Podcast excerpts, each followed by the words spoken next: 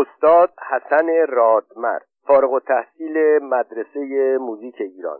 شاگرد درویش خان و استاد بسیاری از آهنگسازان و نوازنده های معروف ایران. نوازنده پیانو، آهنگساز، از پیش پرده تا سنفونی، رهبر ارکستر وزارت فرهنگ و هنر، استاد هنرستان موسیقی ایران. شپن باخ رادمر. سالها پیش از این در حراج اموال شمس پهلوی در زمان دکتر مصدق عموی من چند تابلو نقاشی و یک پیانوی رویال سیاه رنگ خریداری کرده.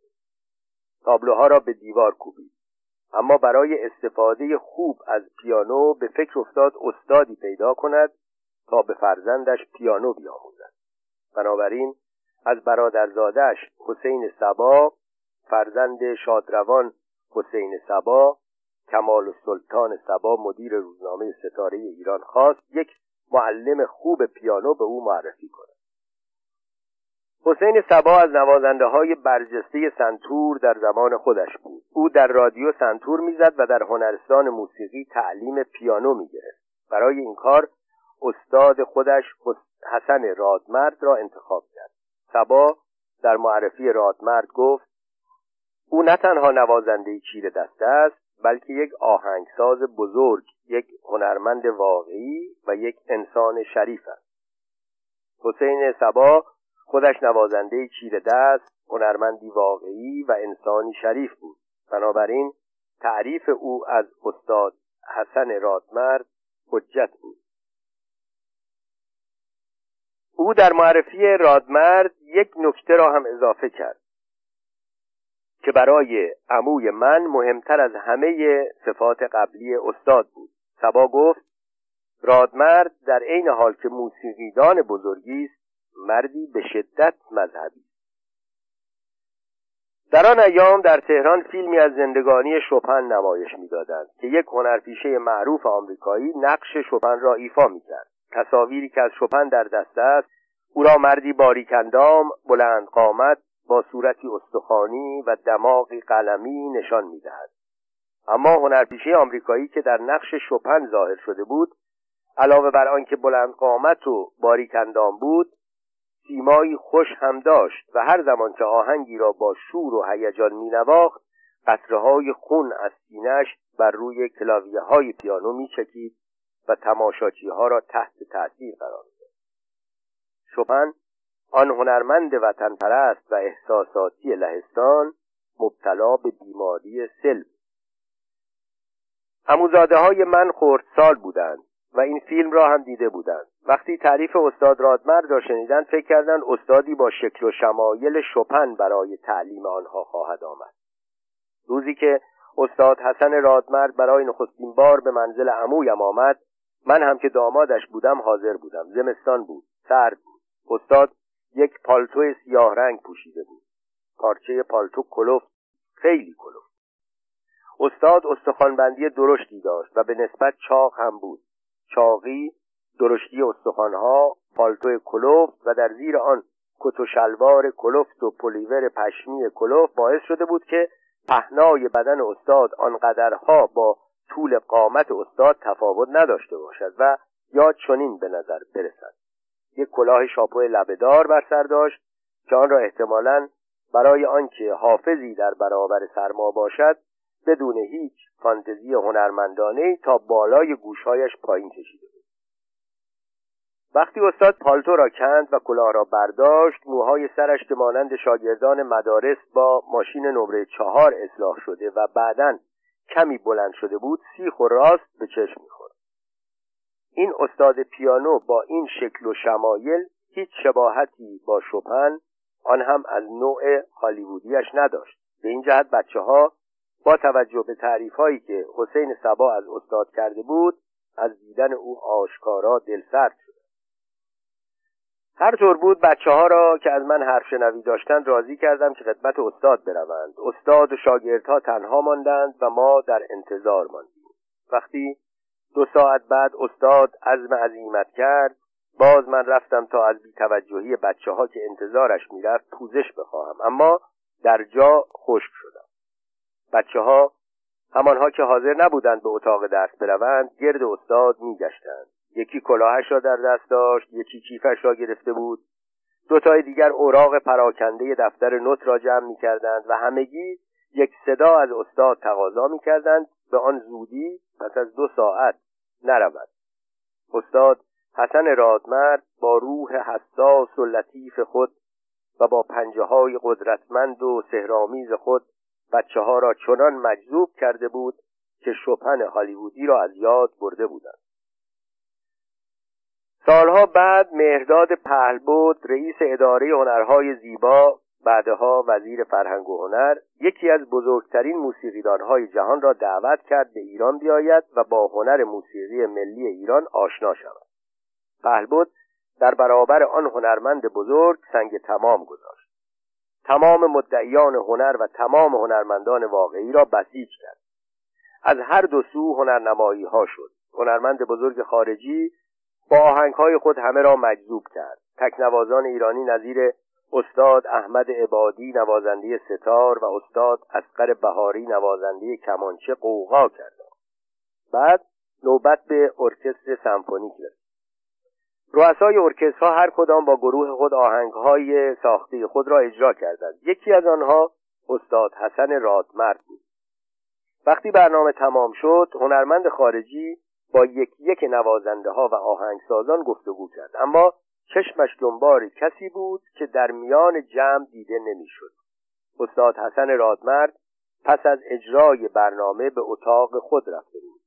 هنرمند خارجی به پهلبد فهماند که دنبال چه کسی میگردد. پهلبد خواست رادمرد را احضار کند. هنرمند بزرگ گفت می‌خواهد او را در محل کارش ببیند. به اتفاق به زیرزمین اداره رفتند. رادمرد در اتاق کوچک خود در زیرزمین مشغول کار بود. هنرمند بزرگ خارجی با تکریم و احترام از او خواست نمونه ای از آهنگهایی را که ساخته به او نشان بدهد. رادمرد گشت گشت گشت و از زیر اوراق گرد گرفته اتاق یک دفتر نوت زخیم بیرون آورد. هنرمند خارجی دفتر را گرفت ورق زد آهنگها را زیر لب زمزمه کرد بعد از رادمرد خواست بعضی از آن آهنگها را بنوازد. رادمرد پذیرفت. سپس از استاد خواست به او اجازه بدهد که خودش آن آهنگها را بزند. رادمرد متواضع تر از آن بود که حرفی بزند. تنها کارش این بود که از پشت پیانو کنار رفت. هنرمند خارجی در جایش نشست. دفتر نوت را باز کرد شروع به نواختن کرد. ورق زد و آهنگ دیگری را نواخت و باز ورق زد و باز نواخت و به تدریج چنان تحت تأثیر آن آهنگها قرار گرفت که بی اختیار از جا برخاست با احترام به رادمرد تعظیم کرد دستش را گرم و صمیمانه فشرد و در حالی که صدایش از شدت هیجان میلرزید خطاب به پهلبد گفت به شما به خاطر داشتن چنین هنرمندی تبریک می‌گویم. او باخ ایران است. اما افسوس که اینجا دارد گرد و خاک. تعدادی از آهنگهای استاد رادمرد برد جهانی داشت. من بارها و بارها در رادیوهای خارجی آهنگهای رادمرد را شنیدم که پخش می‌کردند بدون آنکه حق استاد را ادا کند و استاد حسن رادمرد آن آهنگساز بزرگ تا پایان عمر در آن زمین گرد و خاک خورد و گرد و خاک خورد تا سرانجام از او جز گرد بر خاک نماند. زندگانی هنرمند. حسن رادمرد در سال 1285 خورشیدی در تهران به دنیا آمد. دوره دبستان را در مدارس عادی و دبیرستان را در مدرسه موزیک ایران به آموختن موسیقی پرداخت. در آنجا تئوری موسیقی هارمونی فوک کنترپوان سازشناسی و ارکستراسیون را فرا گرفت و با سازهای پیانو ویولون و قرنه آشنایی پیدا کرد اما ساز اصلی او پیانو بود. رادمرد پس از هفت سال تحصیل دوره مدرسه موزیک را در سال 1305 به پایان رساند. بعد برای آشنایی با موسیقی سنتی ایران و ردیفهای ایرانی نزد موسیقیدانهای بزرگ زمان از جمله درویشخان شاگردی کرد. مدتی در قسمت موزیک ارتش که تنها مرکز بزرگ موسیقی آن زمان ایران بود به کار پرداخت. آنگاه به وزارت معارف و صنایع مستظرفه رفت. وقتی مهداد پهل بود هنرهای زیبای کشور را تأسیس کرد از او دعوت به کار کردند. او در سال 1336 رهبر یکی از ارکسترهای وزارت فرهنگ و هنر شد. سپس به عضویت شورای موسیقی اداره کل فعالیت‌های هنری کشور درآمد. استاد رادمرد در ایامی که در وزارت معارف خدمت می‌کرد حدود پنجاه آهنگ برای دانش آموزان مدارس ساخت. بعد از شهریور 20 به اتفاق تعدادی از نوازنده های مشهور در تئاتر فرهنگ به کار پرداخت. آهنگ تعدادی از پیشپرده های معروف آن زمان از ساخته های استاد رادمرد آهنگ های او گاهی تم محلی داشت مانند گیلی دخترجان و زمانی دارای تم غربی و شاد بود. اما آنقدر قوی و زیبا بود که می توانست با پیشپرده هایی که بر روی آهنگ های مشهور غربی شعر میگذاشتند رقابت کند.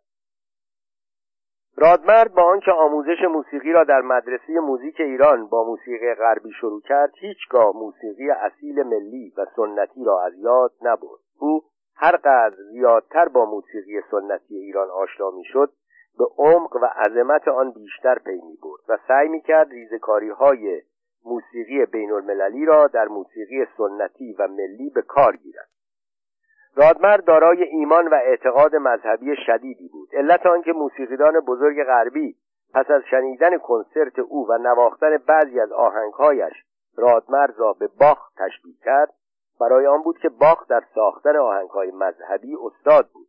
او آهنگهایی ساخت که هنوز هم در کلیساهای غرب می نوازند رادمرد هم با ایمان مذهبی به موسیقی نگاه می کرد در ایران کم نبودند هنرمندانی که دارای ایمان مذهبی بودند. بعضی از آنها حتی قبل از شروع به کار وضوع می گرفتند من نشنیدم که رادمرد چنین کاری می کرده ولی یکی از کارهای بزرگ او سمفونی آشوراست که به بعضی از هنرمندان مشهور شاهکار او محسوب می شود این سمفونی در رژیم سابق فقط یک بار در حضور پهل بود و هنرمندان بزرگ اجرا شد. ولی بعد به علتی که معلوم نشد آن را به بایگانی سپردند و از آن چنان که شنیدم فقط یک نوار صوتی در دست است.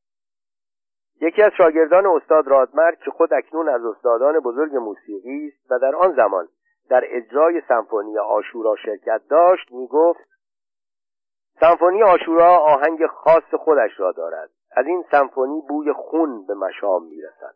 در آن مظاهری از تهدید وعده و وعید استقامت و مبارزه وجود دارد و سایش آهنها با هم آهنی که دستی مطمئن و مصمم و با ایمان آن را به پیش می‌برد. با آهنی که دستی بی تصمیم و بی اراده آن را به حرکت در میآورد انسان را به هیجان میآورد. سمفونی آشورا مظهر مقاومت هفتاد و دو نفر از جان گذشته در برابر هزاران مهاجم بی ایمان است. این شاگرد دیروز و استاد امروز می گفت استاد رادمرد اعتقاد عجیبی به شهید کربلا داشت. آشنایان او وقتی می‌دیدند این نوازنده چیر دست این آهنگساز بزرگ در روز آشورا غذای نظری میپزد و در تهیه وسایل آن خودش دست به کار می شود تعجب می کرد. ولی ما شاگردان او می‌دانستیم کسی می‌تواند برای آشورا چنان سمفونی هیجان انگیزی بسازد که با تمام وجودش حال و هوای آن روز و آن محیط خوفناک را حس کند و استاد حسن رادمرد با آن کارها سعی می‌کرد خود را در چنان شرایطی قرار دهد من بارها از استاد رادمرد تقاضا کردم اجازه دهد گزارشی درباره زندگانی او و فعالیت‌های هنری او در مجله سپید و سیاه چاپ کنم. او موافقت نمی‌کرد. چنان که شیوه مردان بزرگ است خود را کوچک میشمرد. من فقط گاه گاهی می توانستم خبرهایی درباره او منتشر کنم. رادمرد به گفته آن موسیقیدان بزرگ باخ ایران بود. باخی که در اینجا گرد و خاک می‌خورد و افسوس که در سرزمین ما باغهای فراوان گرد و خاک می‌خورند. هنرمندی را می‌شناسم که به جای آنکه نقاشی کند در و دیوار را رنگ می کند کارگردانی که بیکار می گردد و نویسندهی که نمی نویسد راستی اگر روزی کشف کنیم که آهنگهای رادمرد سمفونی هایی در سطوح جهانی هستند چه خواهیم کرد؟ آن همه قصور را در برابر این هنرمند چگونه جبران خواهیم کرد که در زمان حیات قدر او را ندانستیم و او به گفته آن هنرمند بزرگ غربی باخ ایران بود که یک عمر در وطن خودش فقط گرد و خاک